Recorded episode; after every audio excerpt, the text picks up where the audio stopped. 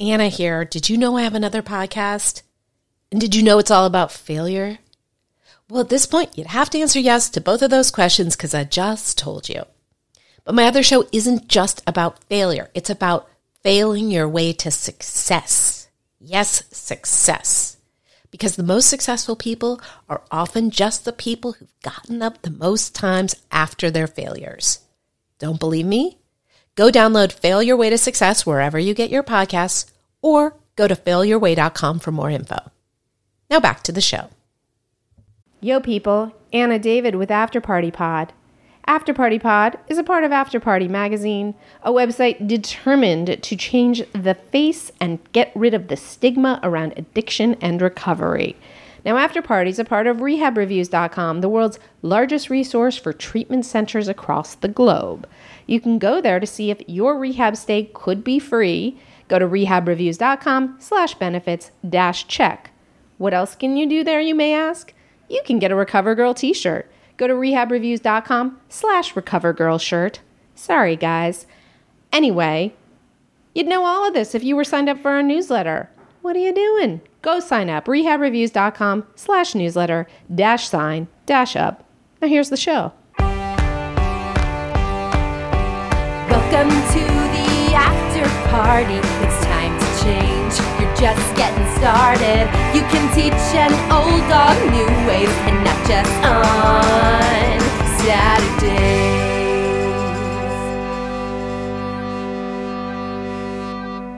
Hey, you guys! It's Anna David with the After Party Pod. How are you? It's um, it's good to talk to you.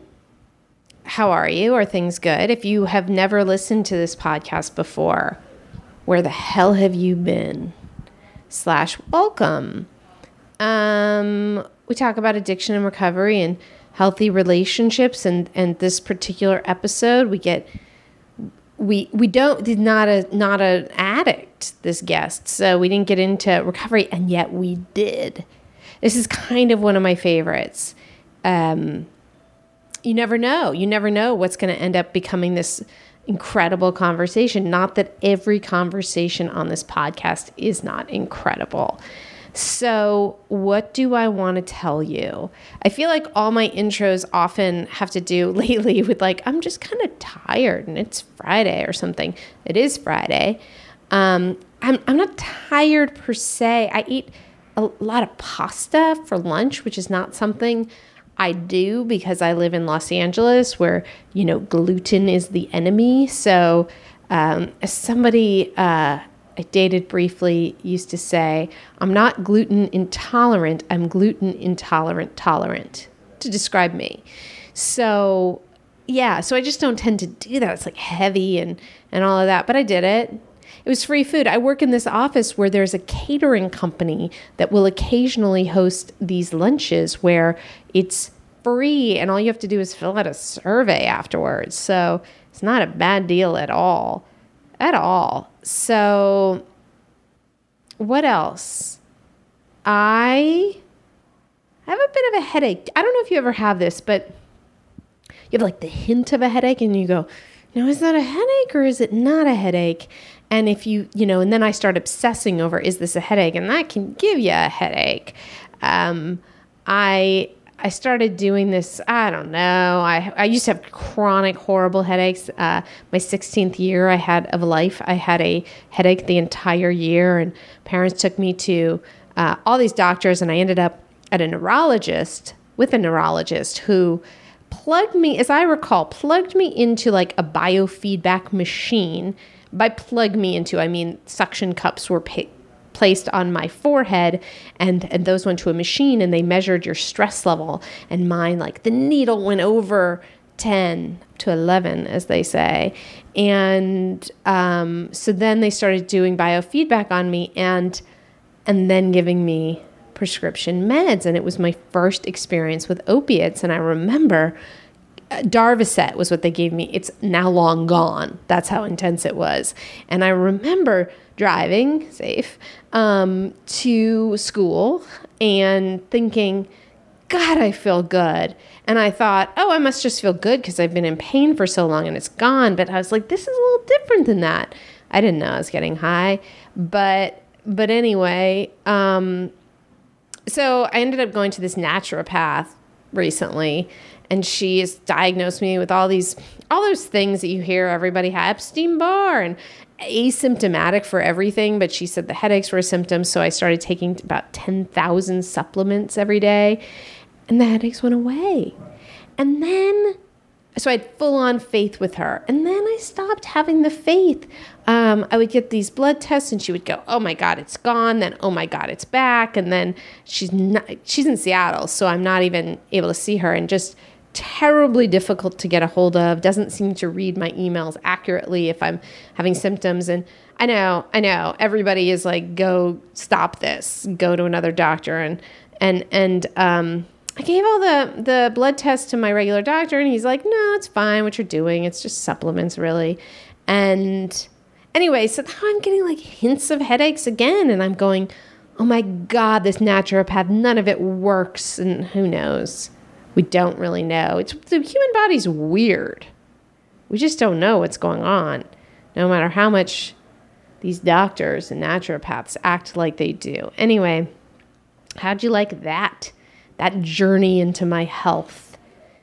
I'm going to tell you about today's guest. Uh, I love this guy. His name is David slash Dave. Let's start again. His name is Dave Nadelberg. Apologies, I just got a text.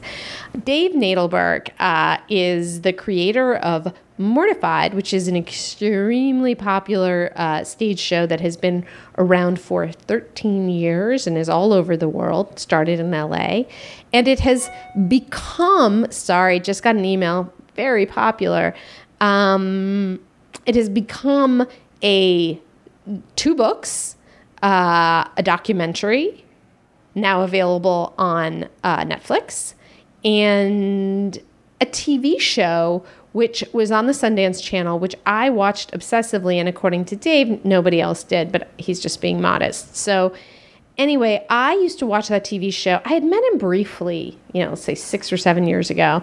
And I saw, I used to watch that TV show. And then he showed up at this storytelling show that I used to do called True Tales of Lust and Love. Episode's still available on iTunes, by the way. And he, I was super nervous. I, you know, I was like, oh my God, Dave Nadelberger's here. Ah, I froze a little bit. And, but then we became friends. I, I worked through that. And now I, I, you know, we hang out. He comes to parties at my house. I really, really, really enjoy this guy. And I perceive him to be just so you know, kind of not always like not necessarily the life of the party, but just like super charming guy. Girls always come away with crushes on him.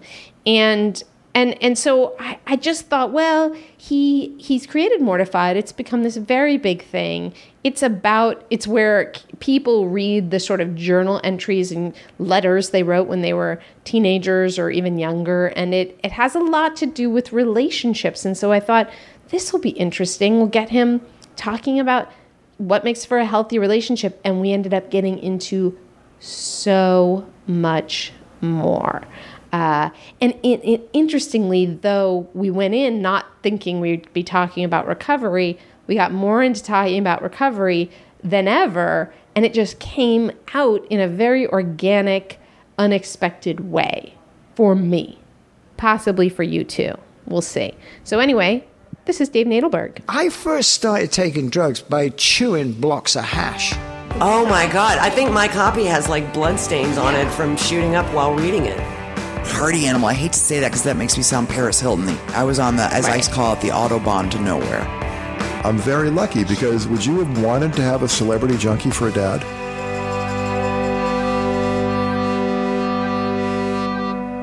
I I do not emotionally cut off to people.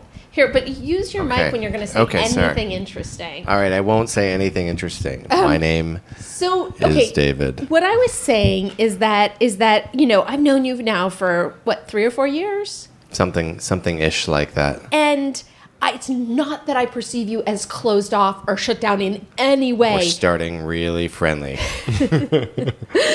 but but you did say that you you know your energy would pe- per, you know perk when we started to get going. So I'm just I'm just infusing you with some. Am I there yet? I, we- not I perceive you as always there. Back to what I Okay, perceive you sorry, as sorry. is just apparently what I just will only talk about.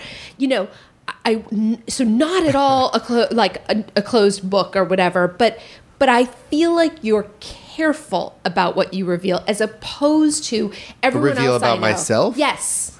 Oh, interesting. But I think the one of the reasons I have that that idea about you is that I asked you to do True Tales, and anyone I asked um, always was like, "Absolutely! Oh my god, yes!" And you know, and they'd figure out later what, um, whoops, what they wanted to. No, no, no, no. We've been going. That's my backup. We've been recording, Yeah, okay. yeah, yeah. Okay. All this magic has been caught so far okay, good, on good. tape. Um, but but when I asked you, you you very thoughtfully said, you know, I, I don't know. Let me think about it. Let me think if I have a story, which was unlike what anyone else I ever asked said. Oh right, yeah, you did have kind of a surprised reaction to that, and I just recently wrote something that would have been great for your show, Really? like two months ago or three months ago, and I started performing it. Where? Uh, I did it at the sun- Oh. Sunday night sex show, and then I did it at Taboo, Taboo Tales. Tales. Yeah, that was mm-hmm. recent. Yeah, and um, because I had uh, because your show Love and Lust was like, all right, you got to have a story. It's got to be probably at least seventy percent funny. Um, Yeah. and weirdly, most of the things, well, I don't know weirdly, but like most of the things that I write when as a writer are Um, well, I used to be sort of a comedy write, writer. Like I moved to Los Angeles to like write TV and film, like eh, like wacky animation and puppet kind of stuff, like that. Right. I wanted to be like Pixar guy, um, and um, but yeah, my gravitational creative gravitational force went w- elsewhere. And uh, but the things that I tend to write, uh, and especially like right now, I've been writing a book for several years and. Uh, I would say they're like 15% funny or 20% funny and, and serious uh, and, you know, uh, heartfelt and um, earnest. You know, things that, words that people don't like Because they I- associate it with Hallmark Channel. I hate. I happen to hate the word earnest, and I happen to I use that word when I tell people to when they're writing for me on the site.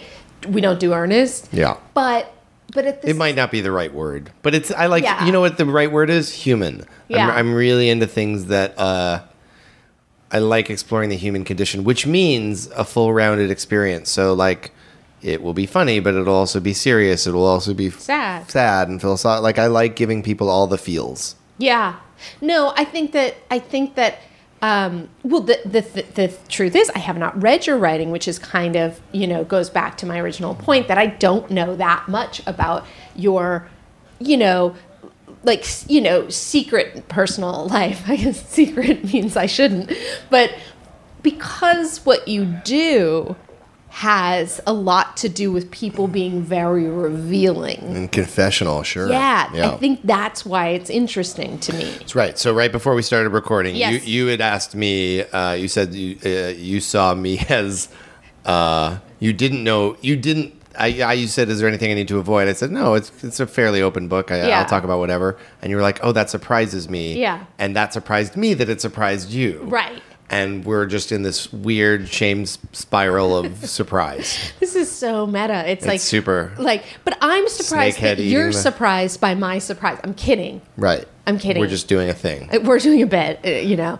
it's not earnest. But but so so I okay. But back. Let's uh, you know. Let's let's go chronological in terms of um, how you know how we met, how this perception started. I went to a mortified show. You know what it was? What was that Jewish magazine that was really funny? That my Heeb. Heeb. I went to a Heeb storytelling show. It was the first I storytelling show. I performed in a Hebes show. Did you see me? I think you performed that night. Was that the night that Emma Forrest took her dress off?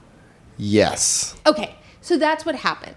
And then and Colin Farrell, Farrell was there. there. Yeah. Yes. Um, As was Kate Beckinsale. It's not that I'm obsessed with celebrities or anything, but I do remember she looked so amazing. I, re- I just remember my girlfriend at the time being like, Colin Farrell's here, and he said hello to me in the bathroom. Or, wait a minute. Oh my God. Oh my God, more than hello. What were they doing in the same bathroom? I think I meant on the line for the bathroom, but Um, I will tell you not to not to get too off track that I went to Yoga Works on um, Hollywood and Vine. I used to go there for a while, and I walk into this class, and Colin Farrell is there, and the coolest. Friendliest guy. And I would say we had a quote unquote relationship in that hour that was, I mean, he was so good. We were partners on this thing. He was with his, his sister was there and she would be like, no, no, no, you partner with her. No worries. He got me my mat when it was like the end of the thing. And I thought this is the beginning of, you know, I all right. I okay, I'm almost I think. done. Well, no. I think he. Oh, wait. You're not done. I'm sorry. I was just and rude so- and I interrupted you. It wouldn't. Yes, Fuck. but so and at the Fuck. end, I'm so we're getting so into your stories. Um, at the end, he he was like, "So what classes do you go to?" And it was the moment if we were going to launch into anything um, where he would have said, well, "You know, how can I reach you?" And he did not. where where I'm where he would have said what? Oh, how can I reach you again? Yeah, and it was just very much, "Oh, cool, you go to that class." And then I went back to that class to see him. Of course. And um and these and somebody there was like you brought colin farrell to the last class right? And i was like so proud. I go no no no. I just met him and she goes really? That's kind of like when you go to another city and you hope that they think you're local. it, yes a little bit. A little bit that. when someone asks you directions Like, and you're oh, like i'm you- just in you- austin. You brought Colin Farrell.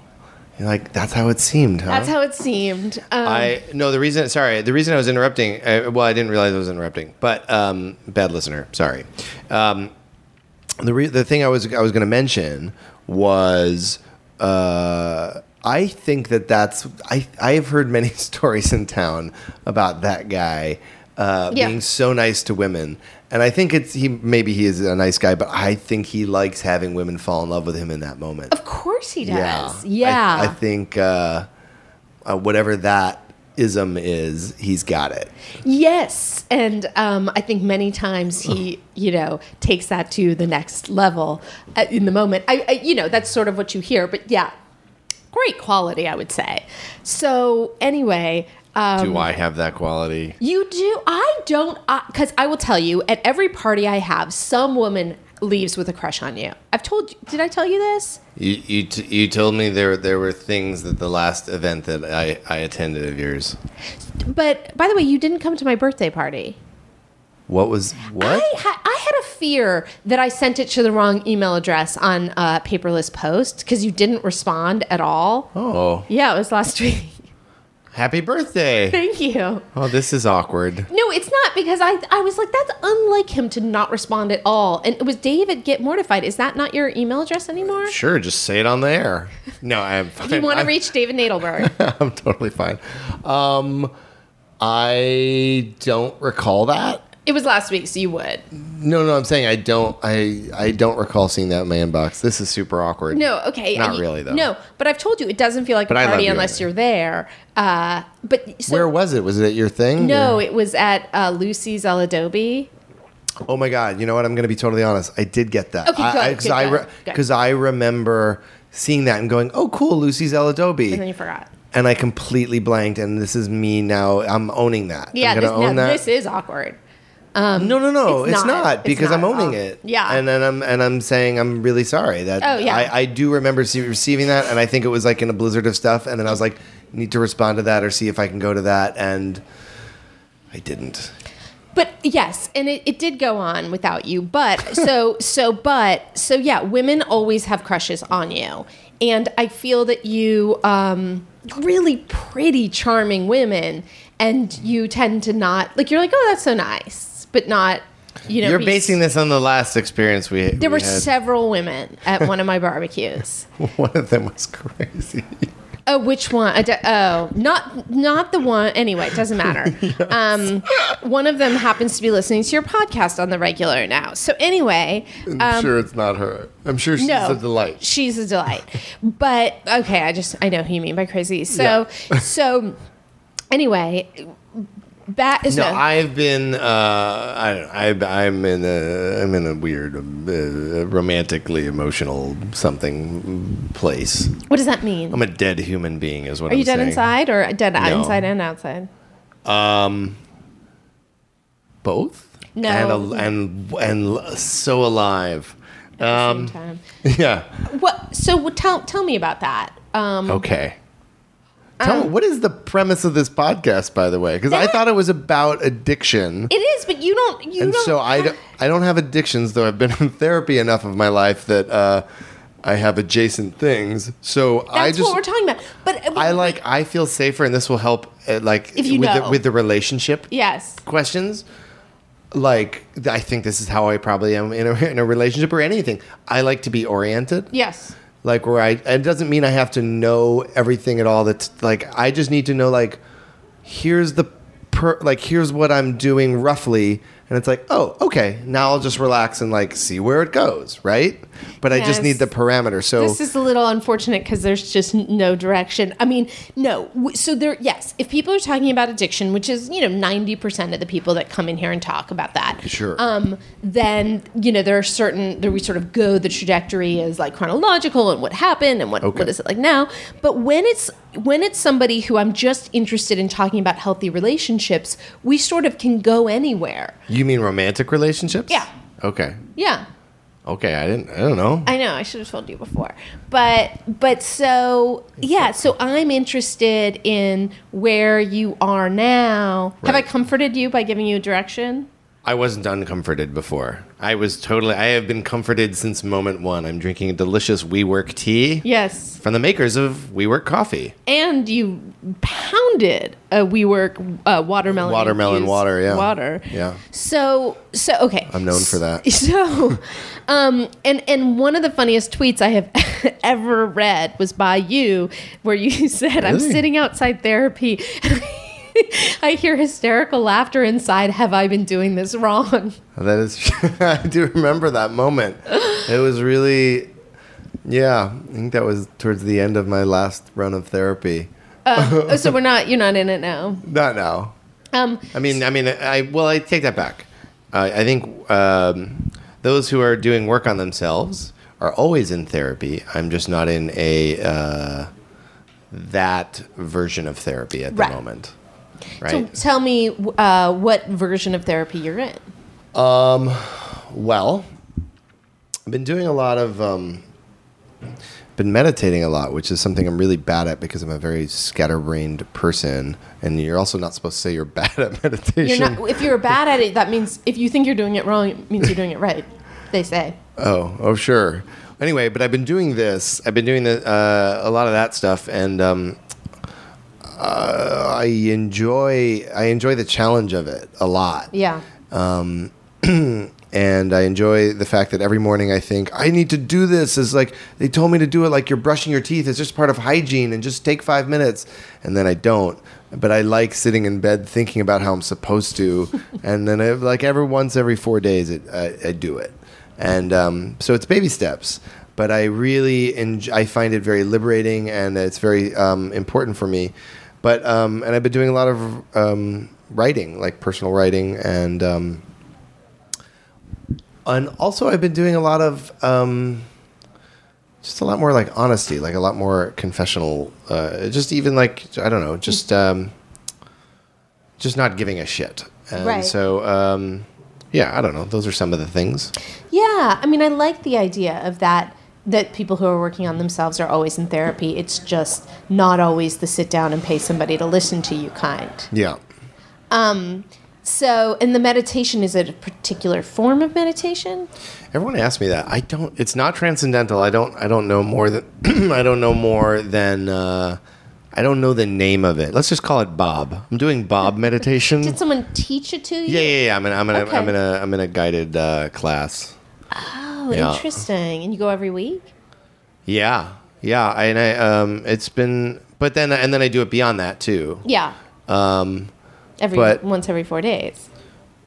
Yeah. Sometimes. Well, sometimes like every day. But I. But and then of in the past like week or so, it's been a little more sporadic. Yeah. Um, but um, and actually, yoga has been um, something I've been doing for the past few, you know, on and off for like 15 years. But about a year, maybe a year and a half ago, um, I really started doing it a lot, and um, for a while. Um, and I just came back from a, a, a mini hiatus with it, but uh, you know, I was going through a really hard time, and um, I found it to be great because I always love. There's a moment in yoga class. It's, it's sort of like at the tail end, like somewhere I'm like 75 percent or 80 percent in, and I get this moment of like.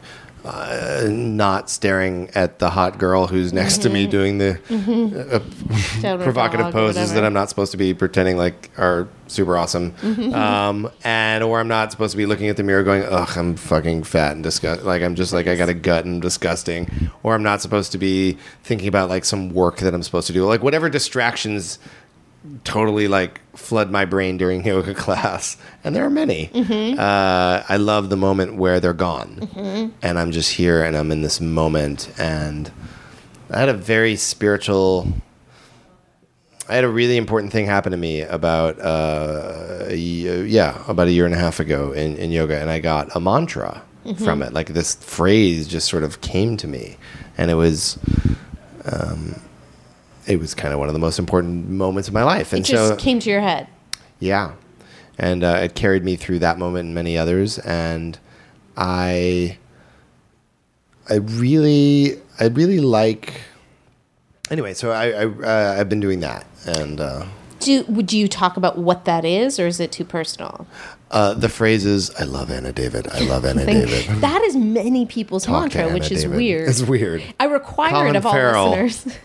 yeah, did you do do you do yoga with Colin Farrell? Is the most important question I will ask. Um, that actually is the mantra: is Do you do yoga with Colin Farrell? It's a question. Yeah. It's not. I'm not into statements as a mantra. No, the mantra was. Um, the mantra was uh, so the situation was that my, my dad was was dying. So Yeah. super fun topic. And um, and in that moment I remember I was I felt a lot of pain uh, in the, in the class because it was a, it was like they were kicking my ass. And this phrase and I just thought about how my dad couldn't go to yoga class and how that at first I, that was sad for me, and then I, you know, was, but then it sort of made me feel really mm, grateful, where I was like, um, uh, you know, like, uh, sorry, what's the phrase? Like, um, I get to, and so the phrase was, uh, I get to breathe. th- I, I get, I I get to feel this. That's what I think. What the first was, and it was one of being like five or six or seven uh of it was like mad libbed where it was like that same phrase but like the verb of it uh just kept changing. Um, so it was like i get to feel this i get to breathe this i get to um, move through this i get to be in this i get to and so some of them were negative connotations some of them were positive connotations and i just it just and they they just looped like a record player. And um and every time I would get back to the beginning and, and say I get to be this or I get to feel that and like I would come back to this to, to, to moment one, I would feel stronger and I would feel better and I would feel privileged that I am in a situation where I get to use all my limbs and I get to um, breathe and walk around and it's not the worst thing in the world. Um, whereas when you're decaying or or eventually dead, uh, you can't do any of that. Um, but like you know, if you're bedridden, and so it just really made me super Grateful. Uh, grateful. Yeah, it was an incredible, an incredible. I actually just ran into my that yoga teacher at um, Trader Joe's a few weeks ago, and I told her, I said, look. You don't know this, but when I started taking your class, this is why I started taking it. Like I needed to do something. And that's what I decided to do for reasons X, Y, and Z. And in the middle of one of the first few classes, like this thing hit me. And uh, so you, you gave me a forum for that, and I just want to thank you. Yeah, And um, she was like, What? Awesome. yeah. And I guess she now tells that story in yoga class. Oh, that's amazing. yeah. and it's you know it truly And now she wants to perform in my in Mortified, which is the funnier thing. which is great. Yeah. Yeah. I um, but yeah, I mean, I how much of contentment do you believe goes back to gratitude? what do you mean? I mean that you know our perceptions i mean i think this is particularly true for addicts and alcoholics but i think it's also true for all humans our perceptions of our lives um, are inaccurate a lot of the time Yeah. it's self-pity uh, i didn't get this it's compare and despair whatever it is and if you can go back to look at what i've got i'm Yeah. so grateful for it then then a, per, your perception changes as it did for you in this yoga class in Yeah. these classes Yes. That is my bad answer as a guest. One word. Yes. what if you only gave one word answers having done interv- having been on the other side of interviews, Did do people do that yes, and I will name names. really Oh yeah. not on the tv show No, yes. Fuck that Anthony Michael Hall. shut up Yeah. Wow, I didn't see that episode. I was I was refamiliarizing myself with the show this morning as I was doing all that prep that I do for this. Um, but uh, which goes back to you showed up at True Tales of Lust and Love, however many years ago, to see Sasha. We're looping back. Oh yeah, see my friend Sasha Rothschild. Yeah. And I was totally like starstruck. I've told you this, and so nervous because I had been watching the show, um, which was on IFC, right? this is why we were canceled because everyone in my life thinks it was on IFC and we were on Sundance, Sundance. Channel. Yeah, we're now called Sundance TV. But um, I love that you watch it because nobody, I very few people watch the show. I loved it. I watched season two. You know, I saw the Marc Maron. Marc Maron, who's currently interviewing Obama. Did you know that? Uh, that makes total sense and that's amazing. Yeah. Meaning because I know he's in town. I know Obama's in town right now. Yeah. Yeah. So they were this morning on the radio. They were saying, you know, watch out for traffic because he's going to be in Highland Park being Yeah, interviewed by that- Marc Maron. Good, good for fucking Marc Maron. That's Um, Jesus, amazing. I know. I interviewed him for season two of our show. That's what I was saying, yeah. that was that was awful. Why? He came on the podcast, previous And podcast. your podcast, guest. Yeah. good. Uh, not he was not awful. He was a very nice and lovely man. Uh, that experience for me was uh, there was just lots of cooks in that particular kitchen uh, uh, uh, behind the scenes uh, prepping for that interview and during that interview, and there was um, a lot. Uh, we were sitting in these super uncomfortable chairs, and it just everything about it was sort of. St- and I was yeah there was there's a big backstory to that but um and and i did not and he was like the first shoot of our season two and i was like can we not have it be a guy who's like this a break i was like i just don't think Marc Maron's a guy who take a shine to me too much like can we just He doesn't take a shine to anybody. No, I know, I know. That's fine. amazing. You and know? I, and I, you know, and I knew that, and uh, and I knew he's he's who he is, and um, but I was like, there was going to be lots of network execs breathing, Yes. and down my neck and like present at that particular shoot. So I was like, can we have it not be a person who interviews people wonderfully for a living, Right. Like, can I not be Were you intimidated? Oh, absolutely. Yeah. You're, you know, eh, you're you're interviewing a, a fantastic interviewer, and you know, and I just had uh, like so many people shouting directions throughout, and it was uh, for that particular shoot, and uh, it was, uh, and yeah, and we were in this like weird setup, like um, In his house, imagine. no, it was outside on his patio. Um, like we're like we're in this like very awkward. Anyway, and like they, I, I was like very instructed, like, wh- like, Right. s- I want you to face exactly this way, and it's like just very often like that show could get a little overproduced Yeah. I, I'm, and yeah. a little handcuffy, Yeah. and um, and I think the it shows when that happens. It didn't to me. It's a wonderful show. I am so surprised. I hate television, so it's a big deal that I watched it. I love you, and It's I love true. you say that. Thank you. No, it's so true. And um, It was called The Mortified Sessions. You can watch it on Netflix uh, in America, but and you can see all of it on iTunes. I think it's only season one of Mortified Sessions is on Netflix. and is the the movie? I feel and, like, and by the way, uh, season two, I should say, is, is I'm more proud of it. yeah. Uh, I mean, I, I never saw season one, but um, so as far as I'm concerned, it never happened. Kidding. That's narcissism, but it's a Okay. joke. Um, but so let's walk people in case people are not familiar uh, with the mortified trajectory. Sure. You found a, a love letter that Yep. you had written when you were how old? I was 15. I wrote a love letter to a girl, never gave it to her. and then in my 20s, I, I'm not a performer, but I, I decided to put that on stage um, and invite a bunch of friends to do the same uh, with their diaries, love letters, lyrics, etc.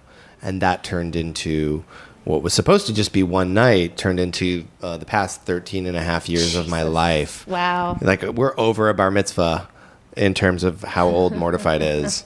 Um, we're heading to our quinceanera. Yeah, and then and then you're going to be at drinking age, Yes. Um, car rental age. car rental age, pr- presidential candidate age. right, right. Um, but yeah, so Mortified um, sort of took over my life and, and became this thing, and um, and then we, and from that we we did books, uh, Mortified books, and then we did. Um, the documentary. we did a documentary. uh, Well, we did a TV show called The Mortified Sessions uh, that was originally not even supposed to be with Mortified in the title, and then the, right before it aired, they renamed it uh, with the word Mortified somewhere in the title. Um, um, and uh, but then we did this documentary that's also on Netflix called Mortified Nation, uh, and that was totally independent, and um, that was really fun. Um, we might be making more like it, which would be exciting. Um, so we'll see. And we're right now our big focus is doing this um, podcast, Yeah. weekly uh, weekly podcast, cleverly titled the Mortified Podcast. I think it's smart to say it, stay on brand. Yeah. So, and in that, you you have the people who who told stories at Mortified come on and you interview them. Is that how it goes? For wait, wait. Oh, uh, uh, for the podcast. Yeah. the podcast is uh, one story a week, so it's uh, one excerpt from our stage show, usually about eight minutes, something like that. And uh, and so somebody or nine minutes or whatever, and so somebody performs, and you hear like somebody on stage reading aloud their diary. Uh, and then there's a second segment, and the second segment is we get to talk to them about things that they didn't share on stage, um, and uh, sometimes it really comes full circle. There's a there's an upcoming episode um, with a guy named Damien um, that uh, I think the interview and the and I didn't I didn't do the interview, but uh, the interview um, that my co-producer Neil uh, did with Damien and Damien's diaries. I don't know. They, I think they work together in a really nice, touching way. So, because you talk to so many people about ultimately, sure, it's about growing up and how they've changed, Yeah. but I imagine their relationships are a huge part of it. Yeah, well, sex is a huge part of, of Mortified. Am I talking too close to this mic? No, you know, I, I'm. I, I because you're used- down here. I used to I be concerned, and when I listen to them, even if somebody's got the mic close, my my Okay. editor. uh, No, I know I said we don't edit. Well, you have my- somebody who does the thing, sure. Makes it sound perfect. Right, okay. Right, guys. right? So Sorry, go on. This So- part should be edited out no, none of it, none part. of it. So right now. here, this part. Yeah, no, this part. So let's just keep doing that. So you uh, talk to people about sex and relationships. Not exclusively, but it does come. That's it's a big thing of what kids write. Yeah. When they were when they were fourteen is is having sex, wanting sex, usually more wanting sex. Yes. Um, and so I'm very familiar with uh, teenage hormones. Right. Yeah. Which are the most exciting hormones of all. Yeah, and I know you were uh, you were involved with Loveline years ago, and like, so yeah, uh, I always feel uh, uh, I've always wanted to meet Dr. Drew because If you had come to my birthday party, guess who was there? the Double D. Yeah. Fuck me. For like a couple hours. I did it with Emily Morse, who has a podcast called Sex with Emily, who does Loveline every Thursday. So they're really good friends. See, if I I know. If only you didn't ignore emails from I me. didn't really. I feel bad. I feel I don't. I don't know. Don't. Um. So yes. So teenage hormones. What were you? Oh, my Double D. My yeah yeah. Moby was there too. Previous podcast guest. Sorry. Are you, are you just name dropping? Colin Farrell was there. He wasn't. He wasn't, Um, but his yoga mat was. So wait a second. Um, what was I just gonna say about teenage hormones? Uh, God damn it! It left me. I'm sorry. Were you looping back to me? Of course I was.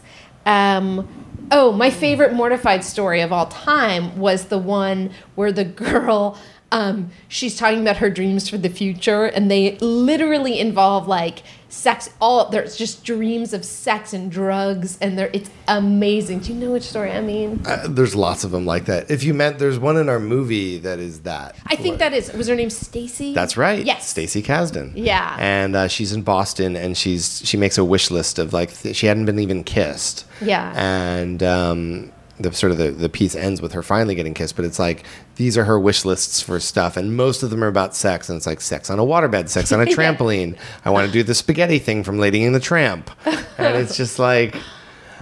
And it's like some of them are very graphic, where she's like, "Be a prostitute for an evening," Yes, yes. and then the next one is like the Lady and the Tramp thing, where it's like, and I love one of the things I love, and this is what goes back to the whole human thing. Like, I love that whole experience where it's like, I think typically in pop culture, when we're given a window into some world, it's a very narrow window where we see, you know, people are always funny or people are always sexy or whatever. And it's like, you know, what I love about Stacey's diary in, in that is that it's like the innocence and the sort of whatever her inner slutty desire, like both of those are swirled together. Yeah. And that's really how we are. Yeah. I love that. Yeah.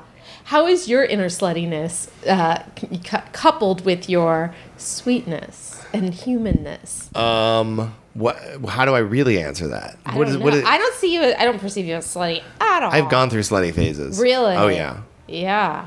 Um, well, I mean, that's a that's a subjective term. It is certainly, and a pejorative term that's unnecessary. But for my, I'll slut shame myself. okay, yeah, it's, it's much I'll say- more acceptable for men. No, I, I've yeah, I've gone through uh, phases where uh, uh, you know that neediness is there, and you just need the affection of somebody, whether it's physical or just like even the attention from somebody, um, and that Do you think that's what sort of sex, lots of sex with different people provides? Hmm. Uh, that's one of the things. That's Mm-hmm. one of the things. Um, another is like a reassertment. Uh, is that a word? No. It, it is now. um, or sort of like a reclaiming Mm-hmm. of, like, let's say, you know, I had, uh, it was in sort of a relationship where I felt my my damaged, Mm-hmm. um, uh, depleted uh, in, uh, in a certain way, and I felt like. So there was like a moment where, like, I had like with a vengeance, I had to sort of like reclaim Mm-hmm. that which I felt had been like lost, Mm-hmm. whether that was taken from me or whether I just lost it because I'm you Human know, and human and, and yeah, but um and yeah, and so I think you know, I mean, all sex is psychological, so it's always fulfilling some psychological need other than the the biological let's make babies part. Well, Um, what about the pleasure part? That's psychological, Tell me. and it's also physiological, but yeah. How do you? Tell me why. but you can get that. off by yourself. So like, Yes, but it's. Enti- I mean, it doesn't mean because you want to do it with somebody else that's psychological. Why To not? I don't know. I, I'm not. That's not a bad thing. No, no. Um, it could be part of the um, the aforementioned therapy that does not Yeah. take place in an office with somebody who you're paying. You know what I discovered in my in my uh, th- myself uh, described slutty phase was um, I forgot how much I liked uh, like kissing, like first Yes. kisses and making out. Yeah. Like that was so fun. Yeah. I mean, I still think that obviously, but like I like it's like it was. I was like, oh, this was this is like make just like this Yeah. ignoring the sex part. Yeah. Like just like it was. Uh, yeah. So That's interesting because the one time you and I have had dinner alone at the 101 Cafe after my car was towed, I remember you telling me that. You Oh, told me how much you enjoyed making out. That sounds like a creepy move to like. To, yeah. hey, Anna. No, it was in context, it made tons of sense. Yeah. But it stuck with me. I think I think that might have been in that moment where I was like really sort of In your dwelling on. phase. Yeah, I might have been like dwelling on that. Yeah. Um, and uh, yeah. So, um, okay, and in terms of relationships, I do remember when I met you at at Heeb. I don't want to get into anything like painful or whatever. That you were with a very pretty girlfriend, and I went to, like, oh my god, they're so perfect. Look at them. That's what I. That's how I Yeah, I might have thought that too at the time. Um, but that was a long relationship, right? It was a long relationship. And um, Destroyed my heart. really, Yeah. how? Uh, you know, I this is somebody who I thought that particular relationship. but That was somebody who I thought I was gonna, you know, spend my life with. Yeah. Um, and we were on different pages, as it turned out. Um, and um, I, I, yeah, I didn't know. I didn't know that we were on different pages, but uh, we were definitely on different pages. Was that your most serious relationship? Yeah, yeah maybe. Yeah. Uh, I mean, I, I I've had a few other like long term relationships, but I I but I never really dated in my 20s and then in my th- late twenties to late thirties, I was in several back to back relationships, and so I'd only done a little bit of dating. So then when I got out of my last relationship, I was like, you know what, I need to sort of So discover who I'm, who I am, um, whether that's sexually, whether that's uh, in, in just in terms of like personal dynamics, whether that's like everything. So I was like, I need to be like alone for a while because I think my default mode is relationships. I like stability. I like co- comfort. Like that's like super attractive to me. And so I kind of decided to put myself out of my comfort zone for a while. Um, and yeah. Is that where we are now?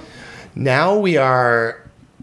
Uh, I don't know where we are. I really, I really don't. I mean, I sort of just started seeing somebody recently, but like that had been there had been like a hiatus, and and I don't, I don't even know how I feel personally for myself about like where I would want that to go. Nothing to do with her. Well, she's Just- isn't she not in the country?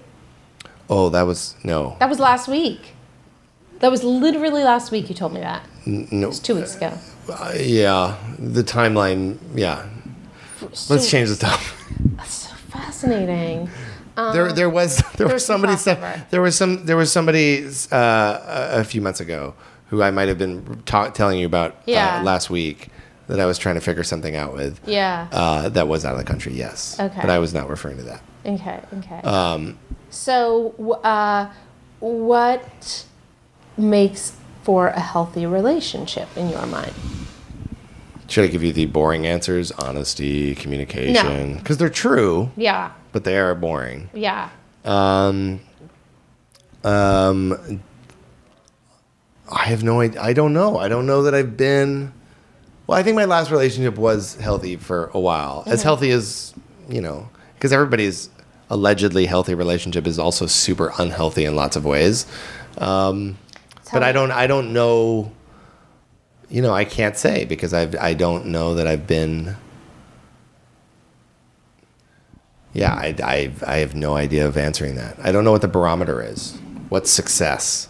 Yeah, well, I have a friend, previous podcast guest, Carrie White, who says all relationships are successful. Some are just shorter than others. I like Carrie White. yeah.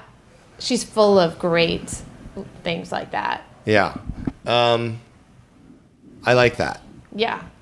You know what's interesting? So when I did the the, I became single around the time that uh, season two of our TV show was happening. Mm-hmm. And or maybe was it season one? Wh- Whatever it was. Uh, and I remember being terrified of like being like, oh, I gotta like talk to like women, like I gotta meet people and like do that whole thing. Mm-hmm. And I'm a very social person, but like I was also like terror, like I was, but at the same time, I also like had this sudden job where I'm like having to talk to strangers mm-hmm. and pull information out of them. Mm-hmm. Strangers who are used to being guarded because they have publicists and all that. and I used both as sort of rehearsal for each other. And so I would actually go out to bars and I would force myself to talk to people, specifically women, but it could be just anybody, um, as sort of training, uh, improvisational training for conversations that would happen on the TV show. And in the TV show, I kind of used that to sort of like make myself feel less terrified of of you know having to make a conversation with with someone at a bar Yeah. That's Yeah. interesting. And now i'm now i'm very i feel i am actually comfortable like i uh, more or less uh, like a, like i'll be out with friends and if we want to go talk to somebody, like I enjoy I enjoy talking to strangers. Like that's my, the book that I've been writing is all about my relationship, my friendship with this stranger that I you know for years, and like like my my whole life is all about conversations with strangers. That's my career, Right. That's interesting. uh, or or or making strangers connect. Like mortified on on many levels is that. So it's interesting to me that uh, that you were at all terrified of speaking to women you didn't know, G- given that I see you very comfortable socially, but also because your entire career has been built on that in a way. Uh, yeah, I don't. I just. Uh, but you you get, uh, you know, you you get out there again, and and and you realize like. I don't know, I, I- like whatever insecurities you might have. Maybe it's about your age, maybe it's about your weight, maybe it's about like uh, your success, whatever they are, or your personality. Maybe I'm annoying, like all those things. Like I know I'm annoying, by the way. You're the least annoying person ever. I'm mildly annoying, but um, um, but no, but like, you like whatever those insecurities are, you go out there in the world and you're and they get magnified mm-hmm. by the small reject. Like I remember the first date. Oh my god, I went out with somebody who was like, and I for years I have always defended Los Angeles as being like it is not. I've never had a woman say like, "What car do you drive?" Ugh, Right, right? That is, and I always like whatever stupid stereotype gets established by like movies that say that that's what happens. I, that is not my Los Angeles. Right. And anyway. I went on a date with somebody, and that was absolutely what happened. Like she was like very like, Ugh, you drive a grandpa car, and it was like she was such a piece of shit. like I bought her dinner, like I did like everything wrong, and like she didn't thank me, and it was just like, and I was nervous, and yeah. And so, because of those little rejections, those I'm saying the, Yeah. that happen early on in whatever formative moment of singledom or whatever, like you, Yeah, you take those and, and and then it just becomes like, oh my god, I can't do this. What the f-? like, you know, that is interesting. What and, um, who, and and who the fuck is she? Uh, Like so, Exactly, like, and then you get your bearings, and you're like, she's this is stupid. Um, yeah, it's interesting. My insecurity that I bring is that I don't know how to have relationships uh, based on, you know, I tend to be primarily single. And when you talk about uh, how you're comfortable in a relationship, I'm like, ugh, I wish I was more like that. Hmm. You know? Yeah. You wish you were more like what? Comfortable in a relationship. You wish you were you you, you wish you were more like. You meaning monogamous or meaning just like that that's that that's what my history has Yeah. been. I wish that that uh, I envy, and I'm not saying you're at all like this, but you know, I feel like people can be screwed up in that they are never in relationships or that they're always in relationships, that they're sort of serial monogamists. I have now lived two lives. Right. Like I was, and and literally in my twenties, like I think I went out on like a few dates, and you know, um, and I just I didn't know what was up. I didn't know how to do anything. But yeah, And- we learn with experience. Yeah, and then I got thrown to the wolves, and I and I was and I was panicked, and I also like also because I I knew my dad, like there was this weird a lot of it tied into this. My mom had already passed away, and so my dad was all that I had left, and I realized actually towards the end of my last relationship, I was like, oh, I do have a biological clock. My biological clock is that I do want to have kids Yeah. And one day and um, i want my dad to know that kid. And i don't mean like meet a baby because that's bullshit. I want that kid to be of conscious age to have a relationship with this to my dad and vice versa. I want my dad so like i want them both to shape each other. Right.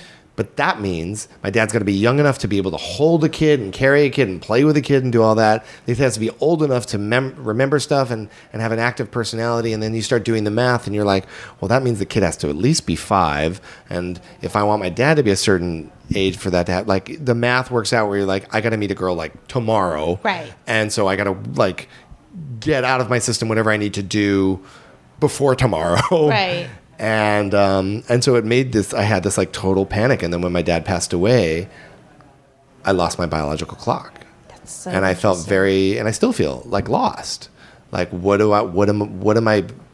What's my pressure now? And what's my like? I Yeah. But isn't that a much better time to be Yes. in a 'Cause now I'm in control. Well, because you're not going to pick somebody that is inappropriate just because you have fear about the clock. Well, I al- also I would never ever do that. However, um, like I would never pick somebody because like, oh, I need to fulfill some sort of bullshit like fantasy that Could I be have. subconscious though. It could be, yeah, it could be subconscious. Um, and yeah, so I don't know. I, I but then I lost that biological clock. So, um, it it really loomed on me, and it was it was like really I, it was this pressure. Yeah.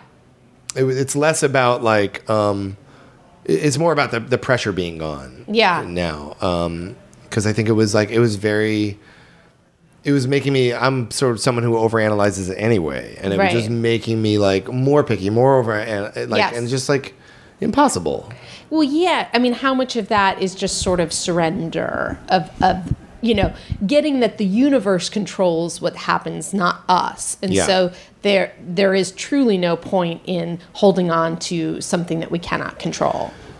Right, which goes back to why I love yoga and meditation. Yeah. I, and I mean it. Like I really think it's a fuck you to our life Mm-hmm. um, that we have created for us uh, in this culture because the the moment of surrender, the idea that you can just be now, is Mm-hmm. something that's so foreign to me, and I love it. You I- love when you can do it. Yes, I'm terrible at it, but I love it. I love the challenge of it, and I love the minutes when I can get there, and I can get that. Like I said, like I, like in that moment where I'm sweating and I'm in t- so much pain, and all of a sudden this mantra hits me, and I'm like, I get to do this. It's not like I am doing this. I get to. Right. Like it's a privilege. It feels liberating, and I really, um, yeah. So so getting that that surrender to um, the moment is, I mean, it's it's the greatest gift. I find it so so hard that I and I I do a lot of you know sort of subconscious semi-conscious like beating myself up for like oh my god you're not in the moment what, why are you not in the moment you know even when i'm interviewing people for this and even when it's someone as fascinating as you i, I in my head i'm like oh this is a good interview oh yeah Why am I fascinated? Like, eh, can I say something? Like, I was just having an insecurity moment where I'm like, we're, we're talking about fucking relationships, and I was like, she's normally talking to people about like cocaine addiction and like drug and like can I- booze, and so I'm I'm like having this insecurity of like. This is the boring episode, and like because I'm like w- like, do I need to like share horrible things? No, about- I mean, so, but the thing is, the emails I get are are a lot. I, I really appreciate it when you're talking about relationships because that has more of a widespread appeal to people okay, because it, it's it's relevant for everybody, not just for you know addicts and alcoholics. And even the website, the accompanying website, AfterPartyMagazine.com, we're changing it up to make Yeah. it more about relationships and healthy relationships Right. because that's more interesting to most people. There was a moment though where I was feeling um I wouldn't say addicted to sex, but I would say addicted to uh, affection. Like there was def that that slutty phase we were talking about like Yeah. It was a compulsion, Right. you know, and I have a very obsessive personality. That's the only reason Mortified exists is because you know, Yeah, it takes uh, that. Yeah, yeah. Not just my obsession, but also like Neil's and, and, and everybody else involved. But like, like that, uh, that is both my strength and weakness. And um, why did I bring that up? Obsessiveness? Because this potential addiction not to sex but to Oh yeah, affection. yeah, yeah. And I was like, it was this compulsion. Like I, I, there was a time like I couldn't go home like alone. Like I was like, and I'm not saying like I had to go and bring somebody home because I'm not that. I'm not like that Yeah, guy. Right. um, but it's more like um, I had to go out and be interacting with a human, Yeah. uh, preferably a female human that I'm attracted to, yeah. like they're robot, like, Yeah. like I'm a robot.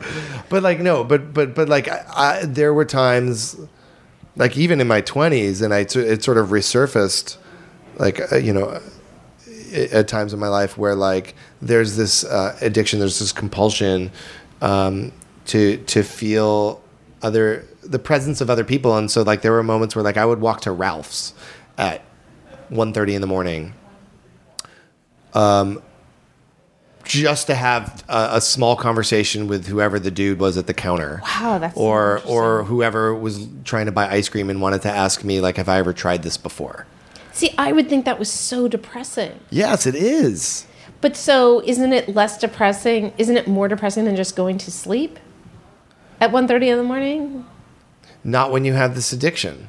Not when you have this need. Not when you have this aching, starving thing of like hole in my heart that must be filled by other human beings, like acknowledging I exist because I don't feel like I do in this moment. Right. How's that for your sunshine in the morning?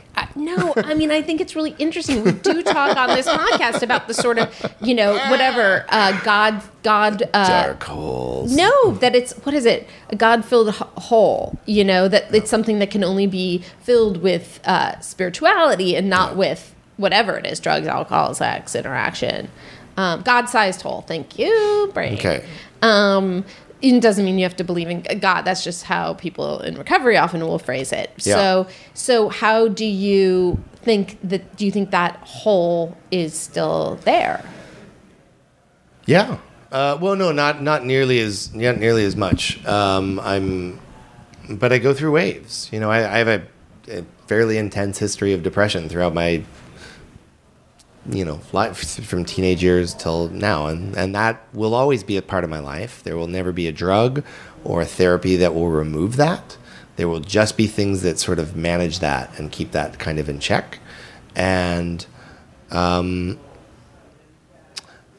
but uh, and so it will just come and go in waves, and uh, and then the hope is that you manage those waves, um, Yeah. and um, and that you know I don't I don't feel like life is about um, the problems that we face in life, whatever they are. Like it's not about can we bullet.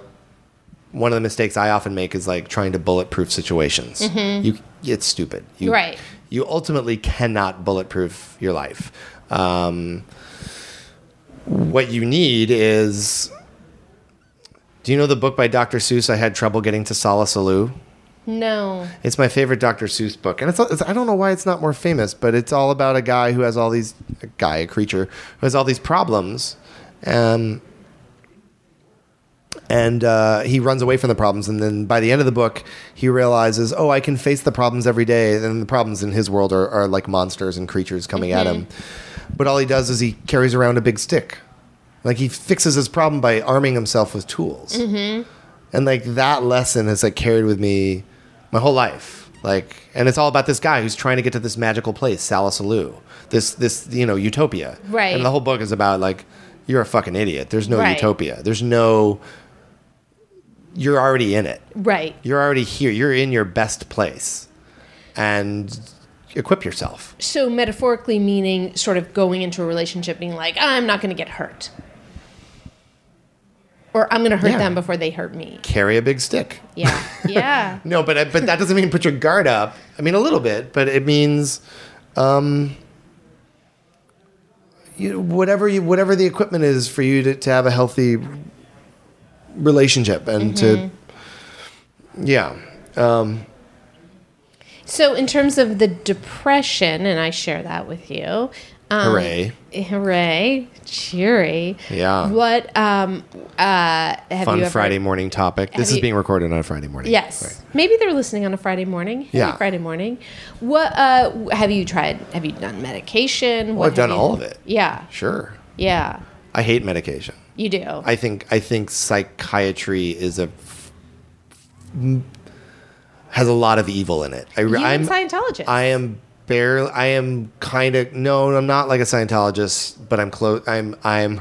I side with them on some uncomfortable issues, and that's one of them. Um, there are really important illnesses like bipolar and schizophrenia that require psychiatric help. Um, and I think there are some forms of depression and stuff that can also benefit greatly from psychiatric psychiatric uh, medi- medicine. Um, but I think there's a lot of damage being done, and damage that had been done to me um, by taking medicine or too much medicine or the wrong kind of medicine. And really, my issue with that industry is there's a cavalier attitude to where you walk into an office and you might tell them two sentences, and they go, "Oh, this is what you have." Right. That's not holistic. I would respect them if it was back to the days of Sigmund Freud. And you're doing a, an hour long session for several weeks, and then they assess this is what you need. But you can walk into a place. The average the average length of a psychiatric It's 30 minutes. not even. It's 25 or something like that. I went to the last psychiatrist that I saw. She sat there. Well, second to last, I should say. She sat there with some iPad app and as I was speaking was hitting all these buttons on the app and I'm like, "Are you listening to me?"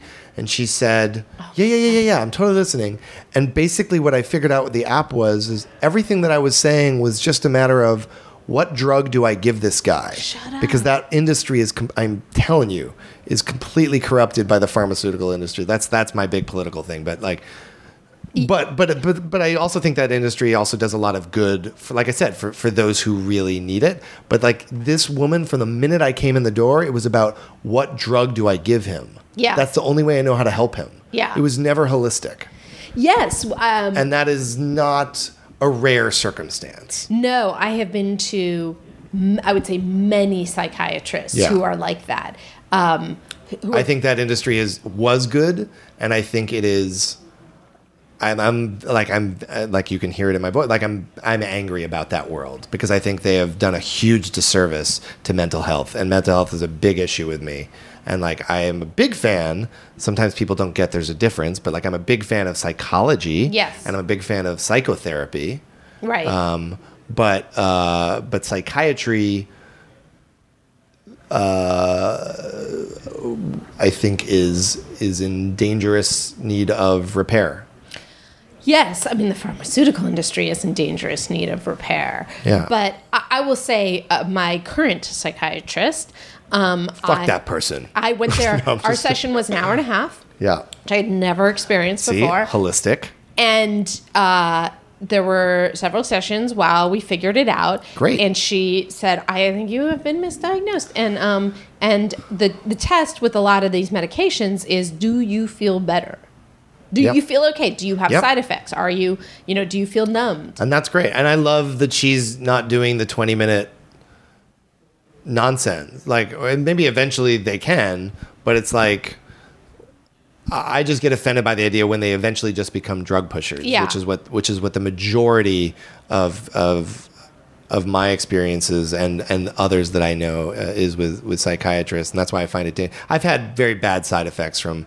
I mean, these are these are dangerous drugs you're putting into your body. They're very potent. Yeah. And so if you're messing with your mind in that way, you you better make sure that you're doing it in, a, in an appropriate, reasonable, well researched manner, as opposed to just somebody taking an iPad app and, and deciding like, yeah.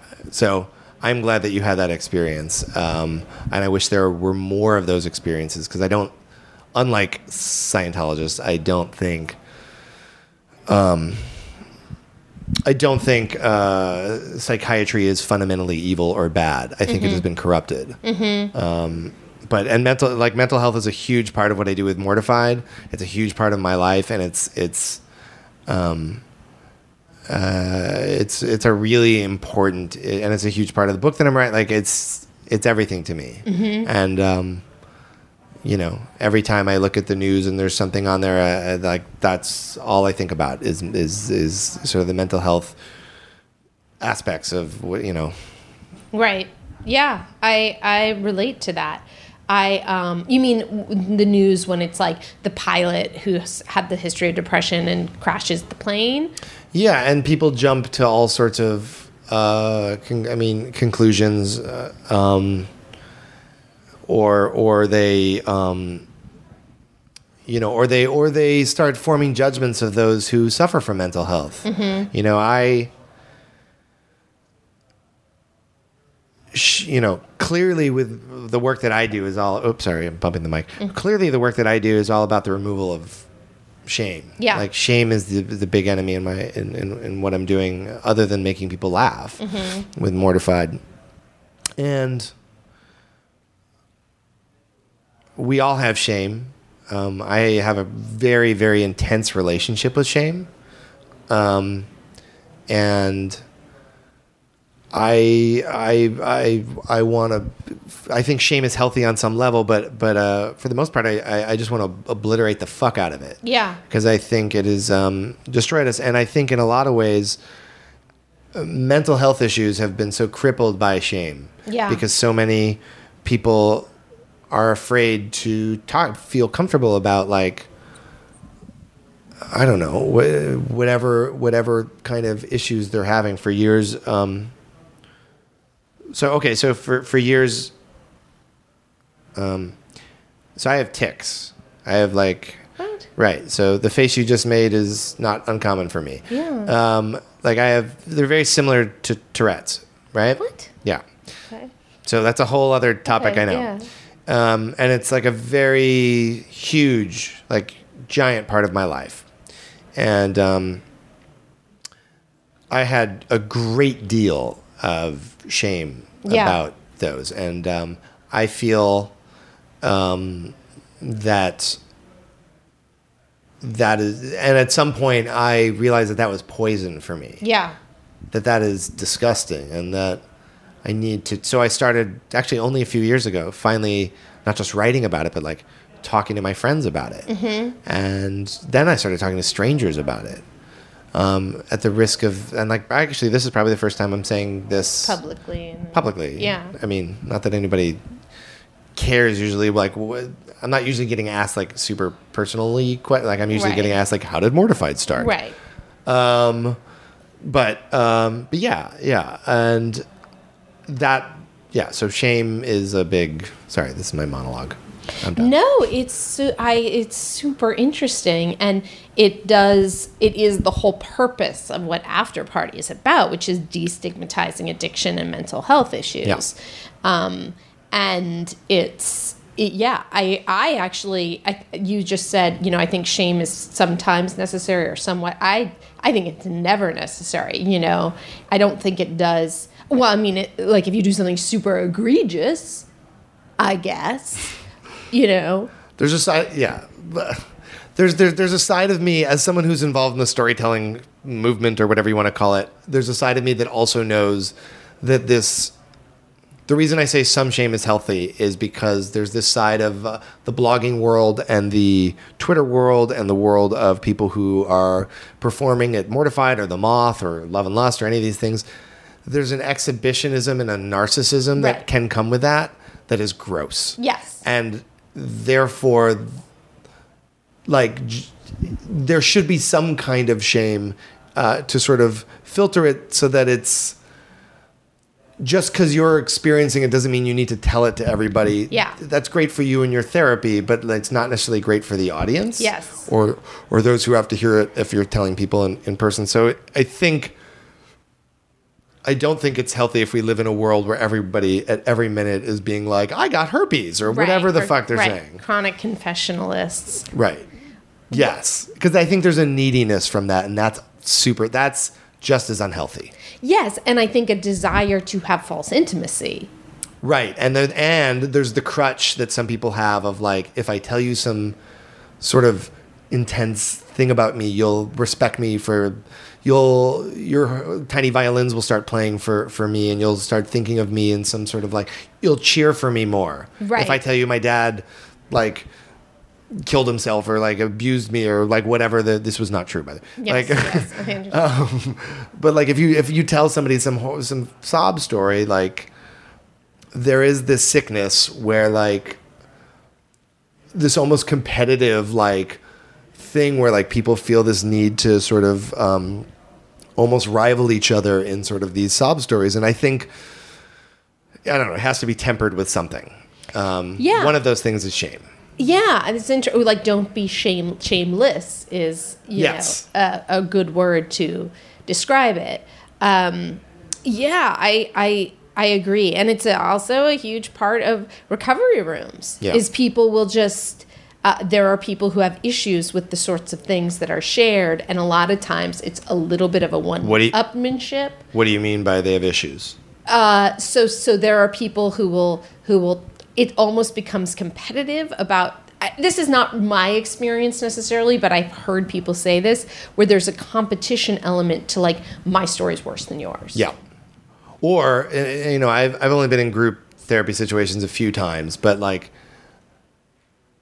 or you hear somebody else talking and you're like, oh fuck, I'm not as molested as they are. Right. you right, know, right. like I'm not as alcohol, like whatever Yeah. their thing is, and you're like, oh, that's fucking bad. You Yeah. win.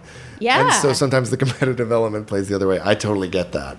Well, and I think people, I remember when I uh, was, you know, in rehab and talking to people, I was like, yeah, I don't really think I'm an addict. And people looked around and went, oh my God, you are. I've heard what you've been saying. And I felt this great rush of, uh, of almost pride, and, well, and com- like comfort because I was like, oh, okay, I'm in the right place. Um, Because they were calling you on your shit, or or do you stand by what you were saying? No, uh, my perception of it was was screwed up. I thought I was possibly in the wrong place because I didn't think it was quote bad enough. And then to get reassurance, like, oh no, no, no, it's bad enough. That's you know that whole like. That's like a whole like one of the things I've been actually even writing in my book is is this notion of like. You know, uh, we feel guilt and shame about like whatever our situation is. It, it wasn't like ha- other people have had it worse, so therefore I shouldn't feel bothered by whether I'm Yeah. feeling. Yeah. You know, and um, that is fucked. Yeah. Um, I mean, of course, yes, we we all do need perspective, but you know, just because some other person like had this terrible life and they were like in a war torn country and all these things, like yes, they had it worse, but it doesn't matter. Like even if you were cut from the t-ball team and that had this huge psychic scar on you, and I can say that because as a producer of Mortified, like. I hear the psychic scars of people all the time, and they're usually something far more trivial than being molested. Mm-hmm. And even if they were mm-hmm. molested, even if their parents were alcoholic or they were alcoholic, like it's the small shit in life mm-hmm. that often like owns us, you know? And yeah, so yeah, and there is, yeah, there is, I'm not deserving of being uh, mortified or damaged or by sympathy. this. Yeah, or like you shouldn't feel sympathy for me because uh, I'm not. Yeah, and I I find. Yeah, so that whole competitive element of whether it's like playing on your insecurities and making you feel bad, like oh, I'm not worthy of, uh, of of the sorrow and and and or the um, I don't know the love that these people are getting, Mm-hmm. or whether it's the competitive thing, like oh, I better goose up my story to kind of you know, when I tell people that my mom was an alcoholic or something, I better like say she was. She also was born with like no money, and ca you mm-hmm. know, like like mm-hmm. I really got to dial it up, like, mm-hmm. and so people like goose up their stories. Again, that was not my story. Yes, no, I understand. I understand. Yeah, okay, we so have to wrap up because this has been so good. So I hope you have not had moments of insecurity and or shame. Um, but I will say one final thing. Yeah, people, a friend of mine who's in recovery said, you know, people will often share, you know, I constantly woke up with people I didn't know. And that sort of is almost a trope in recovery. And he's like, I don't know. I never woke up with people I don't know. Like that almost becomes like something you just say as an example of alcoholism. It's Yeah. kind of funny. Not funny, funny, ha ha, but interesting. Not sort of knee slappy, but No. more like more just like two fingers on the chin, stroking, kind of like, huh, I well, humorous. well, people, those people, to bring it full circle, Guffaw. that you heard laughing in therapy Yeah. while you were wondering if you were maybe doing it wrong. That's what they could have been laughing about. I'm just saying. Okay, we're good. We're done. Anything to add? Yeah. Um, I l- love you. Yeah, you're that's- smart enough. You're good enough. I don't know. Are you talking to me or them? I was talking to the audience. Yeah. Okay. I- you I- don't love me. I do love you. I You're love you too. fantastic. That's so cute. Look at that's a good moment. To... Wow, so that was Dave Nadelberg. I have to say, when I started this podcast, this was exactly the kind of episode that I had sort of hoped could happen in just terms of revelations, in terms of just me talking to somebody that I that I know and, and just hearing stuff that um just hearing vulnerability and hearing stuff that I hadn't expected. Um, so, wow, go check out more Dave Nadelberg and please check out Mortified if you have not already. And I will talk to you next time.